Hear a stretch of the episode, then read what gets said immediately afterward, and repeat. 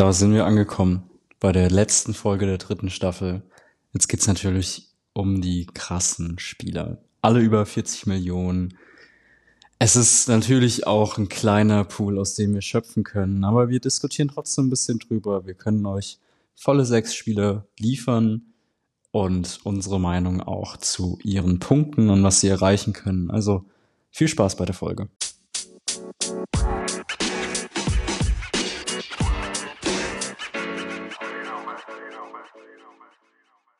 Hallo und herzlich willkommen beim Kickbase Quickie mit Feli und Eli. Wir sind Feli und Eli und ihr seid beim Kickbase Quickie. Was geht, Feli? Was geht, Eli? Letzte Folge heute von unserer achtfolgigen äh, neuen Staffel oder Kategorie, wie man wie es nennen möchte. Ja, und zwar haben wir vorgestellt, die ähm, ja, paar Spieler in den äh, verschiedenen Preisregionen, ähm, angefangen von 500k Spielern bis äh, zu 2 Millionen Spielern. Und jetzt sind wir bei der letzten Folge angelangt, wo wir über Spieler reden, die 40 Millionen kosten oder mehr. Also Open End hier. Eine größere und die größte Preisspanne bislang es gibt halt auch nicht so viele Spiele in, den, in der Kategorie.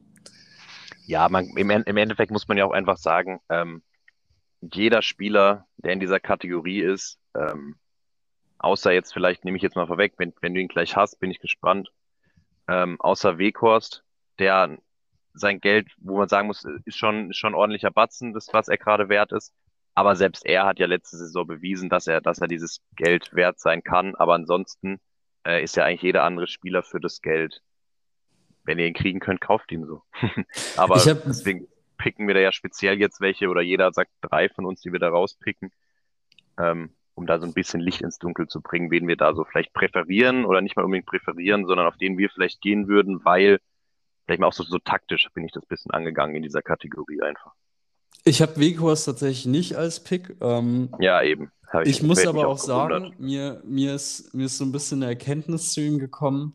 Ähm, ich finde, bei Weghorst liegt es tatsächlich nicht an Weghorst. Es liegt an der Mannschaft. Und es ja, liegt ein bisschen an, an, von, von Bommel so. Ja, Weil wenn voll. man wüsste, die würden, die hätten sich jetzt vielleicht noch jetzt mal rumgesponnen, irgendwie so einen Torgan Hazard geholt, irgendwie für die Außen oder so, wo du weißt, okay, da kommt noch mal jemand, der hat Bock, der hat Bock, sich zu beweisen, der ist gut. Ja. Ähm, dann wäre man da vielleicht ein bisschen safer, weil großartig hat sich die Mannschaft ja nicht geändert. Nur der Trainer ist halt ein neuer.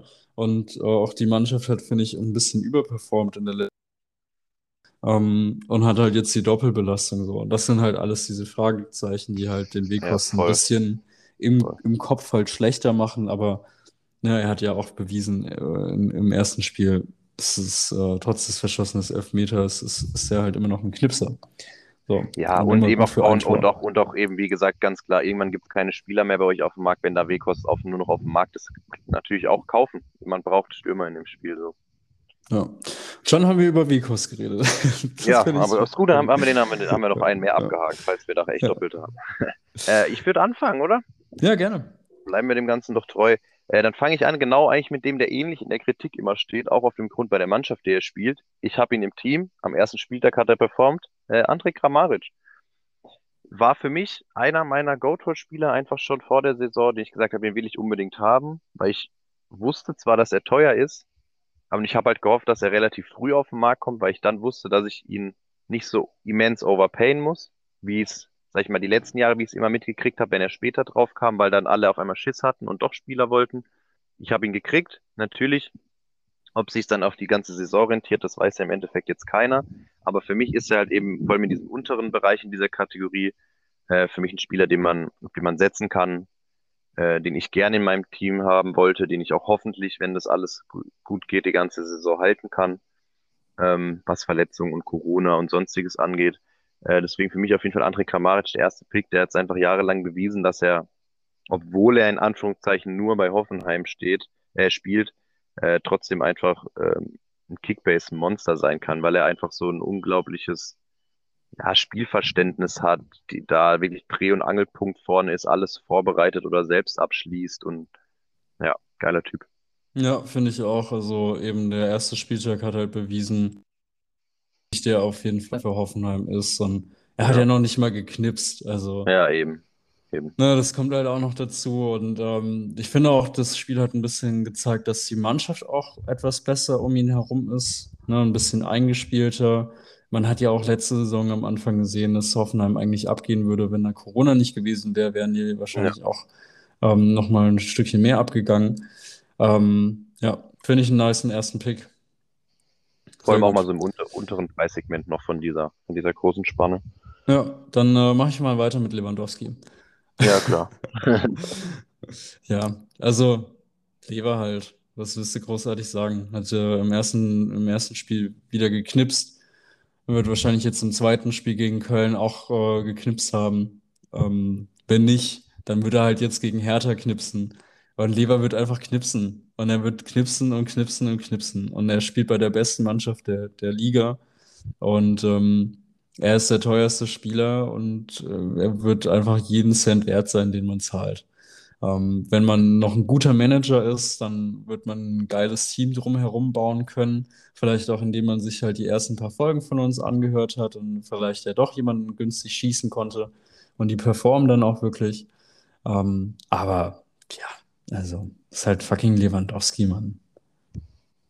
Ja, so sieht's aus, Lever. Äh, dann mache ich halt eben mit dem, mit dem zweiten da in dem Ding weiter. Äh, Braut Erling Haaland. Mhm. Ähm, er hat es am ersten Spieltag bewiesen. Der Junge ist on fire und den kann einfach nichts aufhalten. Der wird die Liga zusammenschießen. Und jetzt komme ich mal mit einer Wild Guess oder wie sagt man, mit einem, mit einem, mit einem, mit einer sehr wilden Aussage zu dem Ganzen. Ähm, ich gehe mit dir komplett bei Lever, dass er, dass er viel Tore machen wird. Ähm, natürlich wird er den Rekord nicht nochmal brechen. Er wird wahrscheinlich trotzdem über 30 Tore schießen, kann ich mir auch vorstellen. Ich glaube aber tatsächlich, die Torschützenkanone geht in dieser Saison an Haaland. Es wird nicht viel sein, es wird nicht Ja. viel sein, aber er wird, er wird, ähm, sagen wir, ein bis drei Tore vor Lewandowski am Ende stehen. Ich glaube, Haaland ist tatsächlich auch ähm, darauf aus, genau das zu auch in Ja. seiner letzten Dortmund-Saison einfach nochmal die mit der Torjägerkanone zu gehen. Ich Ja. denke auch, sobald es Lewandowski checkt, dass es Haaland nicht nur um den Titel geht, sondern auch wirklich um die Torjägerkanone, dann, dann wird er wahrscheinlich auch nochmal auffahren, dann wird das Team wahrscheinlich auch nochmal Gas geben. Und genau das sind so, so zwischenmenschliche Dinge, die dann noch zu dem eigentlichen Können dazukommen, wo ich mir halt sicher bin, das sind beide Spieler. Ganz ehrlich, die wollte ich beide. Ich habe einfach nicht genug overpaid. Ähm, und die werden einem einfach die Kohle auch reinbringen bei Kickbase, weil Punkte Ja, ja. sind auch MVP. gleich Kohle. Ähm, du MVP. kriegst die Boni eben. MVP-Titel, Spieler, die über 200, 300, 400, 500 Punkte machen. Da gibt's für alles gibt's Awards. Natürlich muss man sie gnadenlos overpayen, aber da sind wir ja auch immer noch an dem Punkt, äh, was wir vorhin noch gesagt haben, Punkte vor Geld. Man gewinnt Kickbase nicht, weil man so viel Geld auf dem Konto hat, sondern man gewinnt Kickbase durch Punkte und das sind einfach Spieler, beide, die einem halt diese Punkte reinhauen und es macht halt auch einfach Spaß, da reinzugucken und also jetzt denke ich mir mal, jeder Haaland-Besitzer, der jetzt am ersten Spieltag äh, schon reingeguckt hat und dann steht da halt eine 446, als ich geguckt habe. Ich weiß nicht, was dann jetzt abgerechnet nachher war. Ähm, ist doch einfach geil. So macht Kickbase doch auch einfach Spaß, oder? Wenn man dann sieht, dass andere Manager gerade so um die 500 Punkte rumkratzen, weil sie einen scheiß Spieltag hatten und dann einer Spieler das halt mal so eben alleine macht, ist doch einfach, Ja. macht doch einfach Laune. Ja, absolut. Also bei uns in der Liga war es ja auch so nach dem ersten Spieltag, dass Haaland alleine genauso viele Punkte oder mehr Punkte geholt hat als der letzte bei uns in der Liga. Der, wo man auch sagen muss, letzte Saison auch Meister wurde in der Liga, die wir Ja. gespielt hatten, gemeint. Also, ne, auch nicht ohne so einen Spieler. Definitiv nicht. Ja, geil. Dann äh, komme ich mal zu meinem zweiten und ich bin mir fast schon sicher, dass wir keine Doppelung haben. Also, äh, mein, Ja, ja, wir sind ein bisschen anders gegangen, glaube ich. Aber ist doch mein, geil. ja, mein nächster Spieler ist äh, Guerrero. Nice. Und ähm, natürlich ist er gerade noch äh, angeschlagen und äh, wird wahrscheinlich auch das nächste Spiel noch verpassen für Dortmund. Ähm, und vielleicht auch noch das Spiel darauf. Aber sobald er fit ist und sobald die Wadenprobleme ein Ende haben, äh, ist, finde ich, Guerrero der Spieler, ähm, der dieses schon krasse Dortmund-Spiel gegen Frankfurt noch auf ein neues Level heben kann. Das finde ich krass. So gut die einfach schon gegen Frankfurt waren, da muss man sich halt einfach überlegen, da waren, da waren die zwei ähm, besten Verteidiger, sage ich mal, der Mannschaft noch gar nicht dabei. Ähm, und klar, Guerrero ist jetzt keiner, den, den man so unbedingt für die Defensive ähm, mit, mit einordnet, aber er, er ist halt einfach jemand, der durch die Passsicherheit und äh, Spiel dann letztendlich nochmal mehr Stabilität bringen kann und auch durch seine Erfahrung. Und ähm, auf jeden Fall für mich ein Go-To. Also wenn ich irgendwann upgraden kann, auch hier äh, von einem Orban dann zu einem Guerrero dann wahrscheinlich, wär, wäre so mein Schritt. Ja, ist geil, auf jeden Fall. Guerrero. Wir hatten es ja schon in der vergangenen Folge mit Andrelinho, den ich sehr interessant finde. Und eben Guerrero ist halt genau das gleiche, nur halt einfach nochmal krasser. Ja. ist halt Der wurde auch von. Ja. Ist halt ein Kickbase-Spieler. Also Kickbase, das Spiel wurde gefühlt für Guerrero gemacht. Also ja, absolut. Gestört. Der wurde, der wurde auch jedes Jahr krasser mit seinem Punkteschnitt. Ja, der, ja. Wir waren mal bei ja. 80, dann 130 Punkte, dann 150 Punkte, dann letzte Saison 170 Punkte. Er, ja, genau das... er hat es genau verstanden, wie man, wie man Kickbase, wie man für Kickbase Fußball spielt. Ich glaube auch, er, er nimmt immer irgendwie den Ball erst über der Mittellinie an und verteilt ihn auch immer erst über der Mittellinie. Also, naja. Guerrero auf jeden Fall ein krasser Spieler. Also. Ja. Wird auch jeden ähm, Penny wert sein. Jetzt habe ich eigentlich noch zwei Spieler, die ich nennen will. Ich würde, wenn ich würde dich fragen, ich würde den einen einfach nur nennen und nichts dazu sagen. Ich glaube, einen von denen haben wir doppelt. Der das könnte sein. Und, und den anderen würde ich dann, würde ich dann direkt dazu nennen und über den kurz reden. Also einer okay, von denen. Ist in Ordnung. Also ist der eine von den beiden, ist das der krasseste deutsche Spieler derzeit oder? Ja, ich würde schon sagen, ja. Okay, dann hau ihn mal raus. Dann, oder ja, also, doch, hau ihn mal raus. Dann reden also, wir gemeinsam über ihn. Ich würde aber nur nennen, also Kimmich halt. Ja, Kimmich ist mein dritter. Dann ja, reden gut. wir doch mal kurz über ihn, oder? Ja, dann, wenn es dein dritter ist, dann, dann, dann darfst du, dann mach du doch zuerst. Okay. Äh, Kimmich, ja, also 200 Punkte im ersten Spiel geholt, ähm, obwohl auch hier wieder nicht so ein geiles Spiel gemacht. Torvorlage und einfach der Dreh- und Angelpunkt bei Bayern. Also er hatte einfach die ganze Zeit gefühlt den Ball.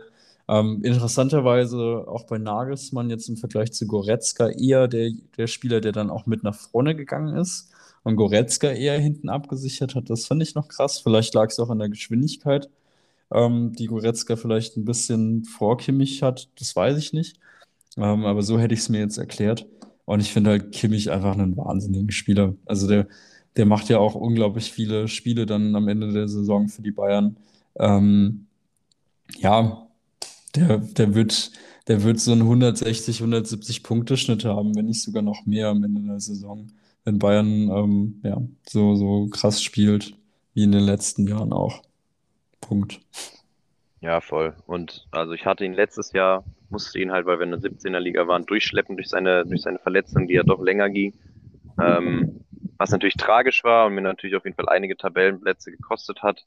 Äh, aber trotzdem hat er, hat er mich halt, wenn er gespielt hat, einfach nicht enttäuscht, weil es halt einfach, es ist halt einfach Kimmich, es ist halt einfach, ja, so hat's alles gesagt eigentlich. Ähm, aber dann kommen wir doch, dann, dann waren es deine drei, wenn ich das richtig weiß. Das war, oder? da bin ich durch, ja. Geil. Dann kommen wir jetzt noch zu, zu meinem letzten. Ähm, da sind wir wieder bei Dortmund. Und eigentlich bin ich gar kein Fan von ihm. Also es ist ein Spieler, den wollte ich in den letzten Jahren nie in meinem Team haben in Kickbase. Das ist ein Spieler, den ich ja, von dem ich mir auch doch irgendwie nochmal einen Wechsel dann gewartet hätte. Natürlich jetzt jeder Dortmund-Fan sagt, nein, ist doch geil, dass er bleibt. Ja, ist schon geil, dass er bleibt. Äh, Marco Reus. Ich glaube tatsächlich, der wird sich dieses Jahr nicht so schwer verletzen und wird für das Dortmund-Spiel, vor allem da als Zehner, mit dann wirklich auf lange Sicht gesehen Haaland und Malen mit der Doppelspitze da vorne, ähm, das wird Markus Reus seine Kickbase-Punkte nochmal so immens nach oben katapultieren. Und deswegen ist es für mich dieses Jahr ein, äh, ein Spieler, den ich haben will. Natürlich wäre ich vorsichtig mit dem Overpay. Äh, einfach halt auf dem Grund, weil es halt Marco Reus ist und man seine, sag ich mal, wenn man wer seine Karriere kennt, weiß, dass da häufig auch mal ein Spiel nicht gespielt werden kann oder mehrere Spiele durch, durch Verletzungen oder Angeschlagenheit oder was auch immer. Äh, aber trotzdem, so wie ich mir Dortmund vorstelle auf die Saison, legt der Junge äh, eine bestialische Saison hin. Ja, da würde ich 100% mitgehen. Ich glaube, Marco Reus ähm, wird diese Saison mal wieder äh, nach, nach, nach, einigen Saisons, wo man ein bisschen enttäuscht sein durfte, ja. ähm, den Marktwert auch widerspiegeln in den Punkten. Und gerade auch in seiner Leistung, auch gerade durch die ein bisschen neuere Position, ähm, ist es vielleicht auch für ihn einfach weniger anstrengend für den Körper, dadurch, dass er dann eher im Zentrum spielt, nicht mehr diese krassen Richtungswechsel hat ähm, als, als, als Flügelspieler, als Außenspieler. Ja, das kommt ihm ähm, alles zugute. Das kommt ihm alles ja. zugute. Einfach auch durch seine Anfälligkeit eigentlich und dann durch seine, auch das Alter. Also er ist halt einfach nicht mehr so schnell wie früher. Also das ist dieses dann wirklich auf der 10 spielen, das wird ihm, das wird ihm dieses Jahr so zugute kommen. Und er, hat, er muss ja den Blick gar nicht mehr so weit auf die Flügel rausmachen meistens, sondern kann ja wirklich das, was er auch früher oft bewiesen hat, also wirklich so mal den Ball über so eine Abwehr- oder Mittelfeldlinie drüber lupfen, in Lauf rein, also mit so einem Chipball oder da mal wirklich schnell flach durchstecken, wenn vielleicht dann auch mal das jetzt Richtung Herbst dann der ein oder andere Regenspieltag mit dazukommt. Und dann hast du da halt eben Malen und Haaland, die halt ja gegen einige Teams in der Mannschaft halt einfach die Abwehr überrennen werden. Ja. Und ähm, ja, deswegen bin ich bei Reus dieses Jahr sehr, sehr hyped. Aber nicht von Anfang an, aber es hat sich jetzt in den letzten Tagen hat sich, oder Wochen hat sich erst entwickelt. Ja, dann äh, 50 Millionen Angebot an, an äh, Girakakis, dann kriegst du den vielleicht. Ja, wenn ich die Kohle hätte. ja, musst du vielleicht Silber abgeben. Ja, kein Fall. Ja, nee, wahrscheinlich nicht. Ähm, sehr ähm, gut. Dann ja, haben wir tatsächlich sechs Spieler geschafft. Das hätte ich nicht erwartet. Sehr, sehr gut. Eigentlich sogar sieben. Ja, ähm, mit dem Vico-Bashing am Anfang. ja. Ähm, da kann man ja eigentlich schon äh, als, als Zuhörer in, ähm, ja, sehr zufrieden sein mit der Folge, finde ich. Ähm, ja, Fall. und dementsprechend hoffen wir, dass ähm, wir euch hier weiterhelfen konnten. Es waren ja jetzt keine Geheimtipps, aber. Nee, nee, die letzte Folge waren keine Geheimtipps. Aber einfach nochmal, um den, um den Hype zu spüren für die Saison. Einfach ja. nochmal den Hype mitnehmen und eben zu schauen, ähm, ob ihr eben nochmal die Möglichkeit habt. Vielleicht habt ihr ja irgendeinen Spieler oder zwei. Es gibt ja unterschiedliche Herangehensweisen und deswegen finde ich die Folge doch interessant, weil natürlich sagen richtig viele jetzt ja, ja klar, also ich habe meinen einen oder zwei großen Spieler, aber es gibt trotzdem immer noch viele Manager, die neu dazukommen und erstmal auf ausgeglichene Teams setzen. Also wirklich sich dann irgendwie da ihre drei, vier, fünf, zwanzig bis dreißig Millionen Spieler reinstellen und somit ja eigentlich das Kapital hätten, um sich so jemanden noch zu leisten. Und ähm, wenn man da mal, sag ich mal, einen richtigen Tag erwischt, wo vielleicht irgendwie, ja, vielleicht mal seit drei Spielen oder vier Spielen ein Reus als Beispiel jetzt äh, nicht richtig performt, wenn man dann mal seine Mitmanager schreibt, so, hey, wenn ich dir, sagen ich nenne jetzt einfach mal Namen, wenn ich dir Baku und Arnold gebe, kriege ich dafür dann deinen Reus. Ähm, vielleicht macht's jemand, ob sich dann natürlich im Endeffekt rentiert von den Punkten her, weil man halt zwei so Spieler gegen einen großen abgibt, ist natürlich wieder eine andere Frage. Äh, kommt halt immer drauf an, wie man drumherum managt. Aber ich glaube ja. trotzdem, äh, dass es für manche interessant ist zu wissen, auf wen man von diesen Großen gern setzen könnte. So. Ja, und es ist auch, glaube ich, die Art und Weise, wie die Liga, ähm, äh, welche Rahmenbedingungen die hatte, so, ne? Wie, wie ja, die Ausschüttung voll. auch läuft. Ähm, ja, und vielleicht sind das jetzt nicht so sehr, äh, nicht so sehr Geheimtipps, aber halt Gehypt-Tipps. Und ähm, oh. die können auch sehr, sehr, sehr nützlich sein. Und ähm, ja, dementsprechend, äh, ich bin gespannt, wie äh, die Tipps am Ende der, des Jahres dann, ähm, am Ende der, der Saison dann letztendlich auch wirklich zünden. Ich denke, ihr alle auch. Und äh, dementsprechend weiterhin viel Erfolg beim Managen. Und ähm, ja, danke fürs Zuhören. Wir hören uns. Macht's gut.